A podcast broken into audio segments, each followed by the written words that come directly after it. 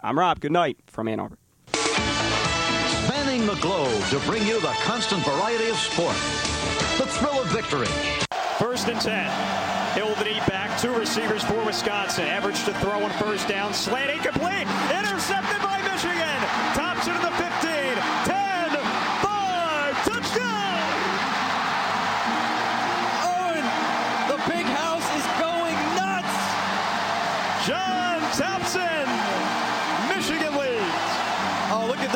Bench. They're out on the field. They're going absolutely crazy. A comeback for the ages. And the agony of defeat. So here comes Jason Gingell. It's been perfect so far today. This is from 37 yards. Snap down. Kick is up. It's blocked. It's blocked. And running the other way is Appalachian State. And they're going to take this down to the 20,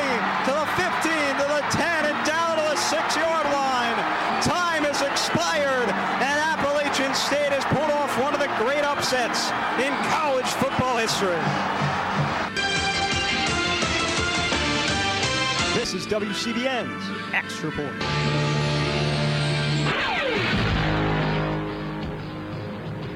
You're listening to WCBN Sports, where Michigan basketball happens. Now it's right off a screen. Douglas, NBA range, free! Stu Douglas, Michigan Wow. leads. 18 seconds, the differential between the game and shot clock. Michigan holding a two-point lead, trying to get it to a... Oh, backdoor! Sims! He slams it! Baby!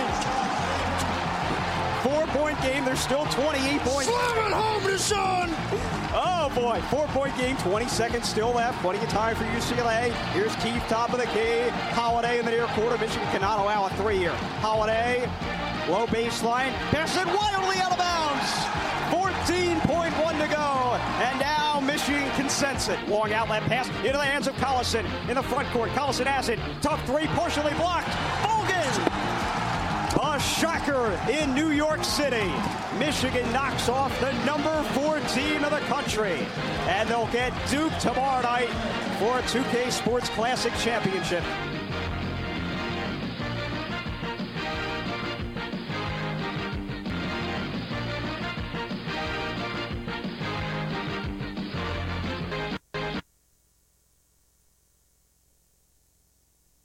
Here's the weekly news and media talk show. My name is Dick Whaley, And I'm Jim Dwyer. and the Battle of Ohio and Michigan is over. no Yeah, need to for- comment too much about it, but I'll just say that the penalty that was called uh, on behalf of Detroit was perfectly legitimate. Samuelsson would have had a breakaway, and you know, I know there's this Columbus, Michigan rivalry, Cleveland, Detroit rivalry in in uh, football, college football, pro sports, and whatnot. I think the rivalry is good. Um, I think it's great, for instance, that a lot of Cleveland fans showed up for the Detroit uh, games. Uh, they can't get tickets in Cleveland; the games are sold out. Talking Tigers. Uh, talking basketball here with Oh, LeBron, okay. with LeBron James. I mean, you know, he's clearly one of the ten best players that's ever played the game, and he's only 24. Yeah.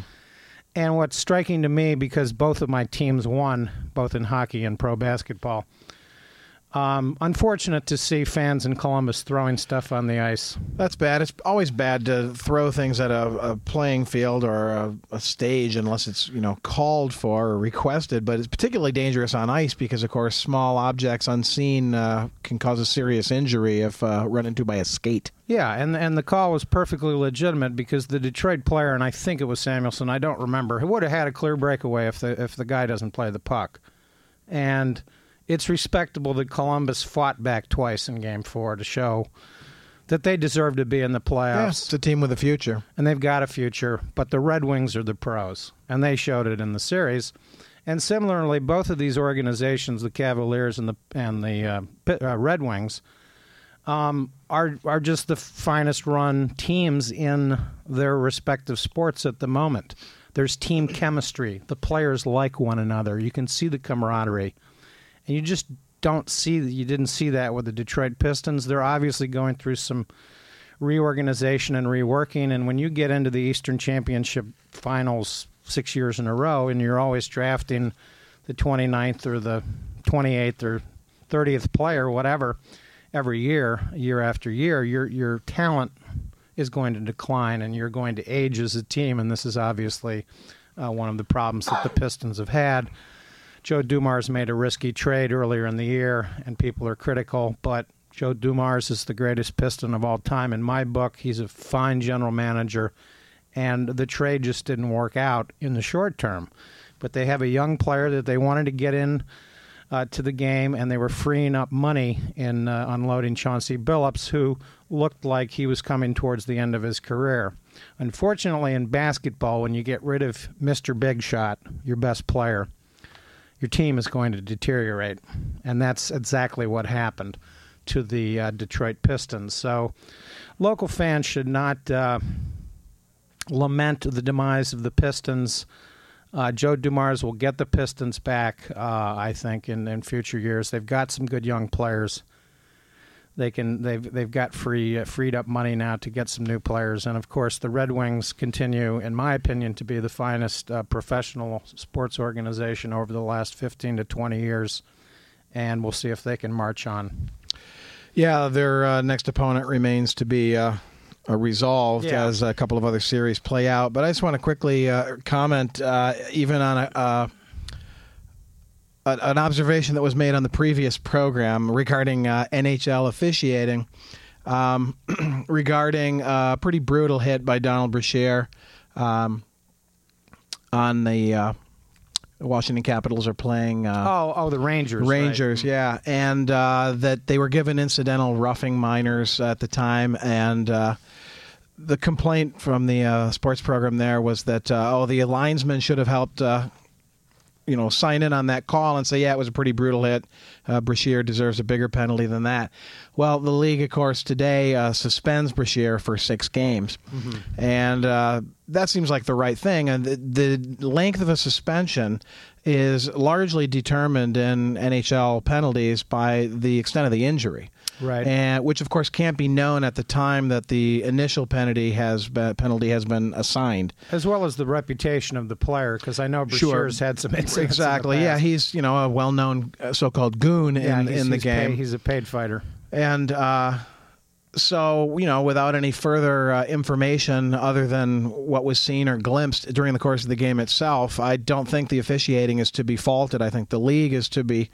Uh, praised for you know a lengthy suspension of you know serious uh, punishment. It, for all intents and purposes, could uh, be the rest of the playoffs for him. So, Yeah. um, although I'd like, for one, would like to see the Capitals advance. Um, Well, I don't think a game, they've got a game seven coming up. uh, they do, uh, of course, and uh, I'm hoping they'll pull through with that. I don't think that, uh, and people have made this complaint about Sidney Crosby that refs favor the superstars so that they'll, you know, that there's some sort of rigging involved so that the superstars will will go deep into the playoffs.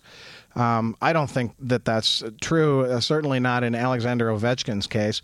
This guy's phenomenal. Everybody should hope that they'll advance just so we can continue to enjoy his incredible uh, play. Uh, he's, I mean, Datsyuk certainly is one of the greats on Detroit, but Ovechkin is, wow, he's something else. He's a combination of about four different kinds of player.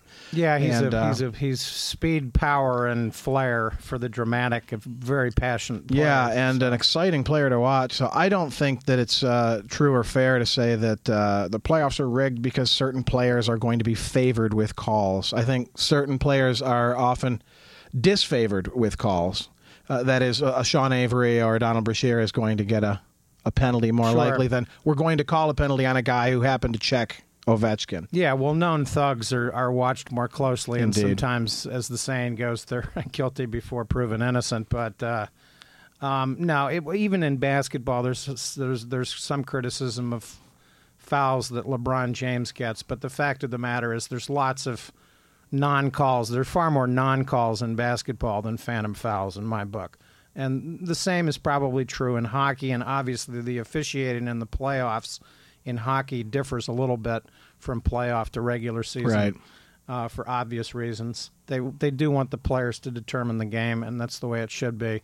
Um, but you know, LeBron James gets he gets hammered quite a lot. Um, they don't call every foul. They do call some fouls that are maybe a little marginal, but you got to look at a lot of the fouls they don't call. Right. So, anyway, the playoffs will continue, and the Michigan Ohio rivalry will resume uh, here at Michigan Stadium uh, One- in November. Right. One last sports related comment from me because this is a fairly lengthy sports tangent we've uh, enjoyed here. yeah, yeah, we don't do sports too often. Uh, long. although interestingly, Hunter Thompson uh, did a lot of his uh, most interesting political writing as a sports journalist. Mm-hmm. Uh, so there is a lot of overlap. Kentucky Derby's coming up, for example.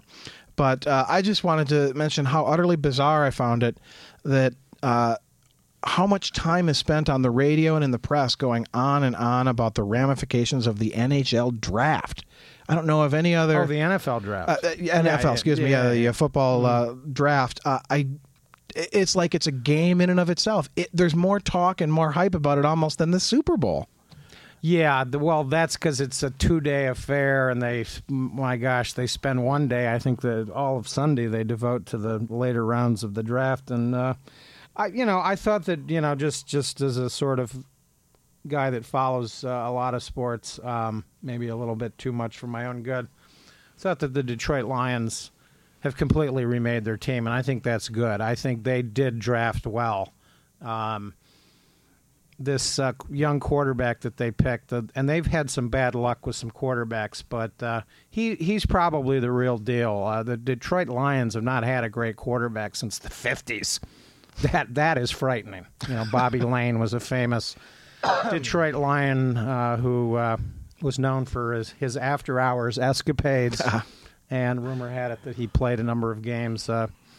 Either drunk and or hungover. But uh, the, the the young fellow from Georgia was actually called in high school, possibly the first player taken in the draft by a football expert. So I think they've got the real deal here, and I think that their second first round pick that they actually pilfered from Dallas, which uh, I love because I hate the Cowboys.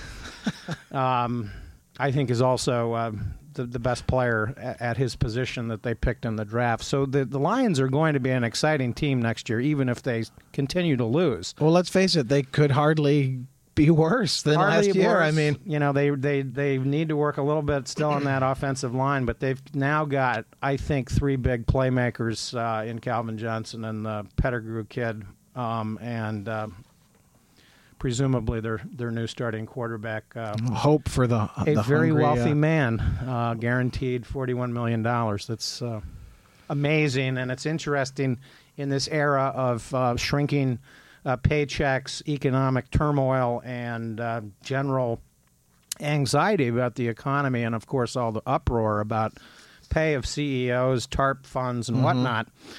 That we're you know we're seeing sports uh, stars still paid quite a lot of money, but uh, this could change in, in upcoming years because we already saw this past year that half the NBA teams had to borrow money uh, for for ongoing operations and uh, these high ticket prices that these ballparks. I don't know if you've seen the new Yankee Stadium, but I mean they're charging two thousand dollars for s- seats for regular season games along the you know the box seats.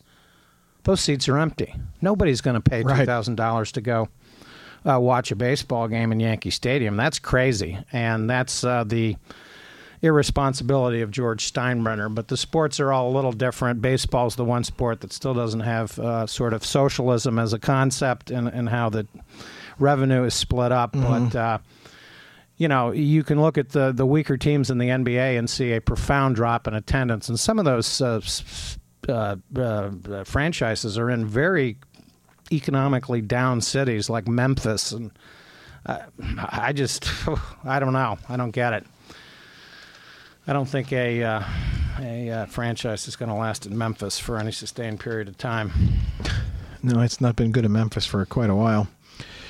Uh, maybe shift gears into a more political terrain here. Speaking of economic downturns, uh, I don't know. This isn't quite a brain damage award, but just a sort of a bleak cynicism award to Silvio Berlusconi. Who would have ever thought that he would emerge once again as Italy's prime minister after having been uh, disgraced? Uh, you'd think Repeatedly.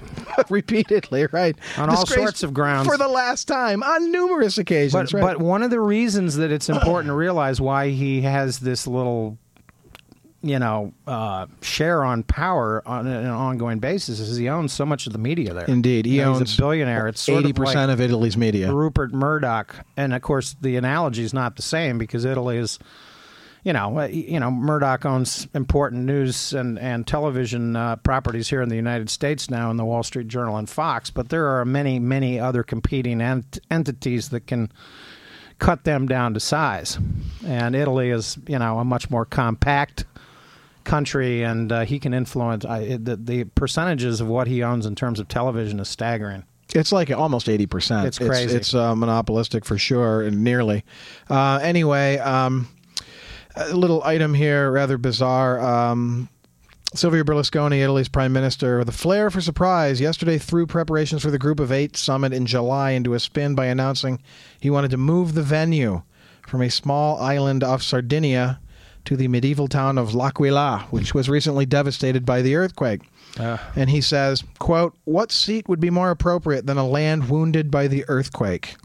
I don't know if he's making some sort of metaphoric reference to the uh, collapse of the economic uh, superstructure there upon which uh, Western capital states uh, have arisen.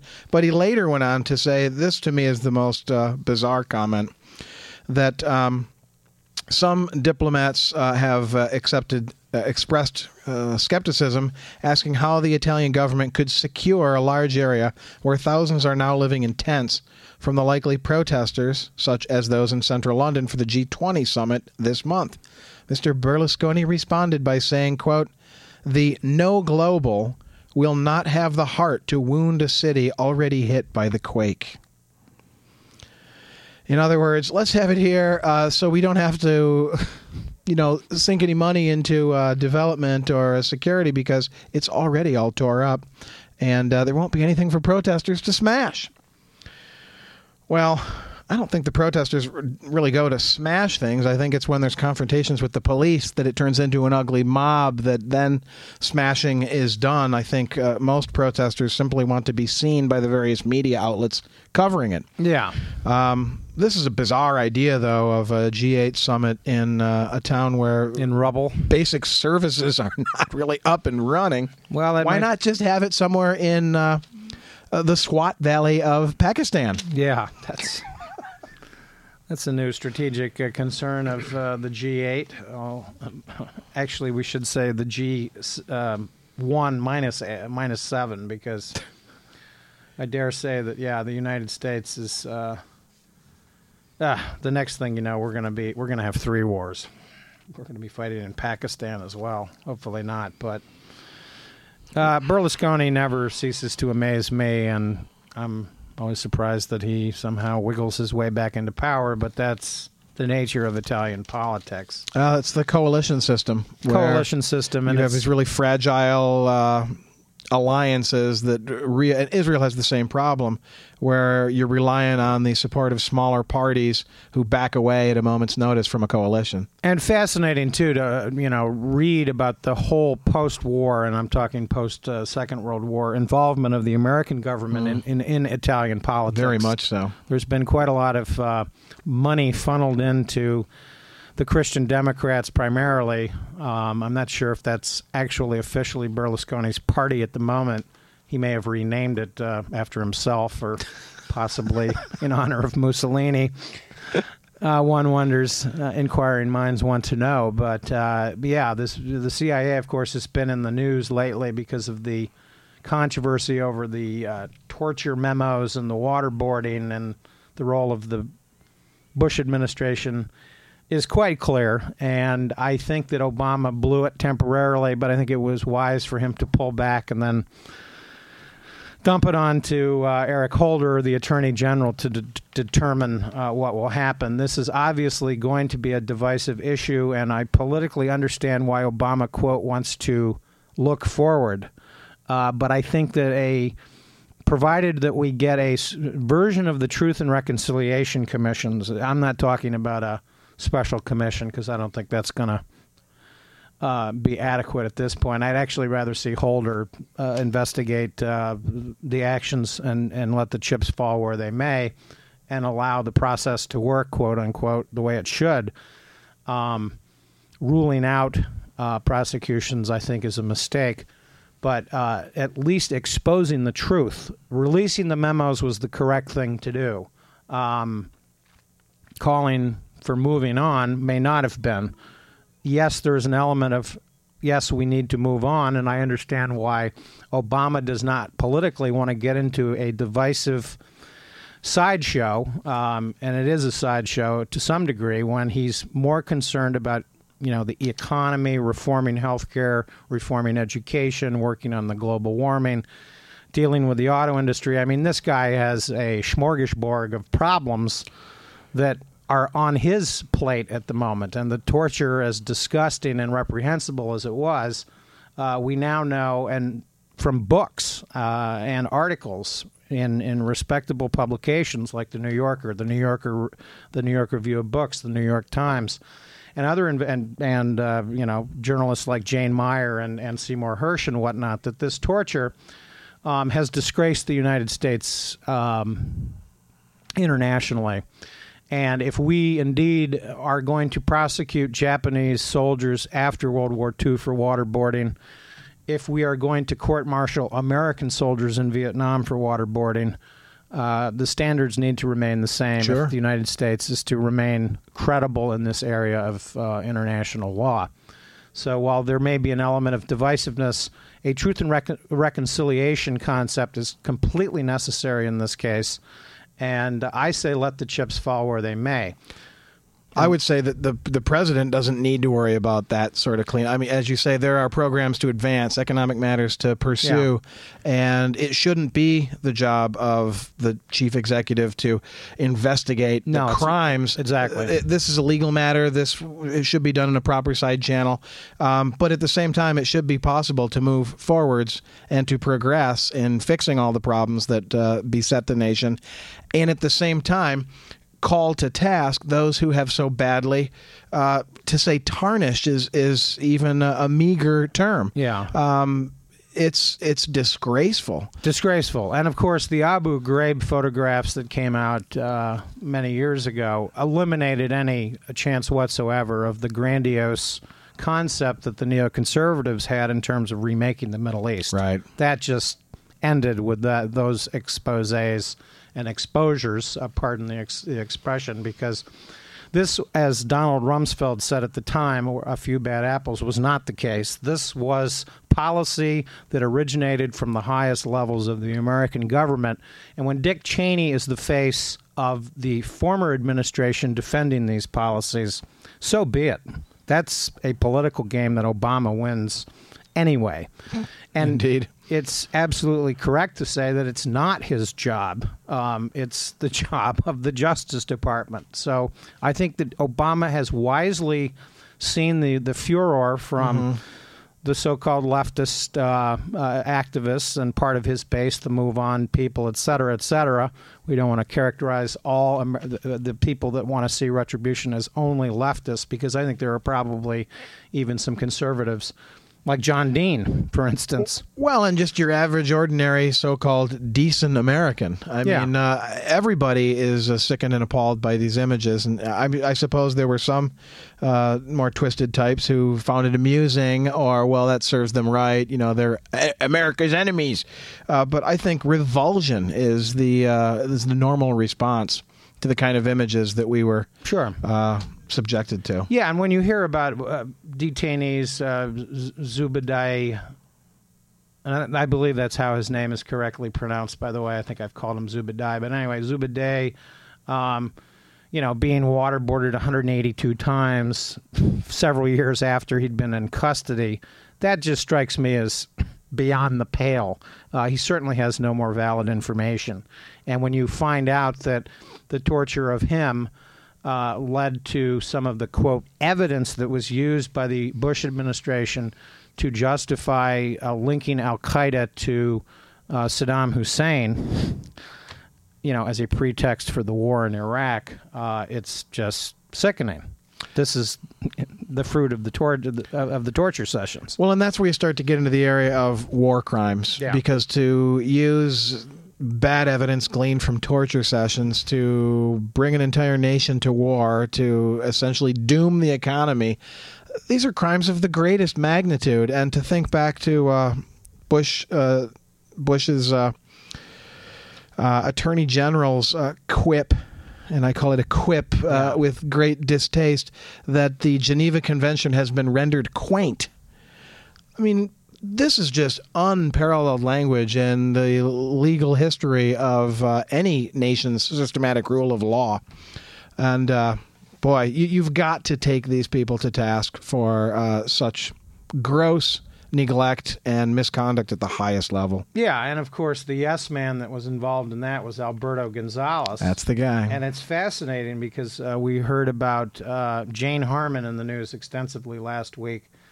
There's a very interesting article, just a little short note in the uh, May 11th edition of The Nation magazine by uh, John Nichols. Actually, it's by Robert Dreyfuss, excuse me, uh, about this. And it's interesting. I'll just read a paragraph or two from this because it's uh, interesting all the way around. Uh, could it be more embarrassing? Jane Harman, the hawkish pro Israel California Democrat, tells a suspected Israeli spy that she'll do that she'll do whatever she can to quash an espionage trial of two former officials of AIPAC and ends the conversation with a 24 ish, this conversation doesn't exist, quote unquote. But it does, and it's been caught on tape by a court sanctioned legal FBI wiretap that got leaked to and published by Congressional Quarterly's Jeff Stein. Whoops. And incidentally, it's important to understand that uh, this is not a unauthorized NSA wiretap. This is a court sanctioned legal FBI wiretap. Done according to the rule of law through the proper channels. Yep. Anyway, Dreyfuss continues. About four years ago, the FBI and the and the Justice Department began investigating Harman. The charge that she'd told AIPAC she would help kill the indictment of uh, ex AIPAC officials Steve Rosen and Ken Weissman if AIPAC could help her get appointed as chairman of the House Intelligence Committee. According to Stein, the FBI investigation of Harman was halted by none other than Alberto Gonzales, who did Harman a favor in order to secure her support for the illegal warrantless NSA surveillance program. In particular, Gonzales wanted Harman to help suppress a New York Times report on the program. Harman deny, denies any wrongdoing. For the record, by the way, she was not appointed uh, chairman of the House Intelligence Committee. She has a little bit, despite being a quote liberal uh, California female, a little bit of a rivalry with Nancy Pelosi. And when Pelosi emerged as Speaker, mm. she uh, undermined Jane Harman. Now, whether she knew about this other stuff, we don't know. But uh, there is a little bit of a rivalry there between the two for other reasons um, that we can only speculate about. But it's interesting that uh, Pelosi did not fall for the bait. But of course, it's fascinating that, um, as we well know, AIPAC, which uh, is uh, superbly exposed in the um, uh, oh the book uh, uh, I'm, I'm the drawing, lobby. The lobby the is the Israeli lobby um, by John Mearsheimer. And I'm trying to think of the name of his co-writing partner yeah. But um, that's a well a, a, book well worth reading regarding the disproportionate power that AIPAC continues to have. And we saw last week that the Israeli government once again uh, is disputing uh, tr- or trying to dispute figures about the total number of casualties uh, regarding their recent invasion of Lebanon. Um, not to be not to anyone's surprise here, but uh, um, this is a, a, you know an interesting story that I guess we need to know a little bit more about, and perhaps it would be appropriate if we get um, an investigation. yeah, investigations are good. Um, of course, the Israeli army was charged with the task of uh, doing an investigation. Um, into uh, complaints by human rights organizations that there were a number of uh, extremely racist graffiti tags left all over the Gaza Strip uh, after that most recent uh, military incursion. And despite the big hullabaloo over the obviously knuckleheaded racist, racist uh, rhetoric of Iran's Ahmadinejad. Um, photographs exist of these uh, pieces of graffiti and uh, Amnesty International, Human Rights Watch, and uh, they're in English and Hebrew. Uh, I'll just read a couple of the ones uh, written in Hebrew in Gaza. You voted Hamas. We came to eliminate you. Death to the Arabs. I mean, this is just your classic. Uh, um, let's see. Uh, for the sake of the Israelis of the South, get rid of Hamas. The eternal nation. A Jew does not expel a Jew. How much longer? Go army. Just uh, pretty explicit stuff. And of course, Israelis army doing the investigation itself says, well, no, there really is no evidence. Probably because they just knocked the wall down.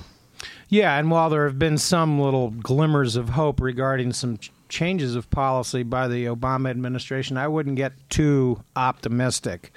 Let's remember at the end of the day, the fundamental problem with the dynamics between Israel and America regarding the political involvement of Congress and presidential candidates is that um, because of the power of, of some groups like AIPAC and others, because they're not alone, um, the Democrats are overly reliant on Jewish political groups for their own fundraising. And of course, the Republican Party has this bizarre sort of propinquity uh, between the state of Israel as a religious uh, Zionist uh, movement and part of this new.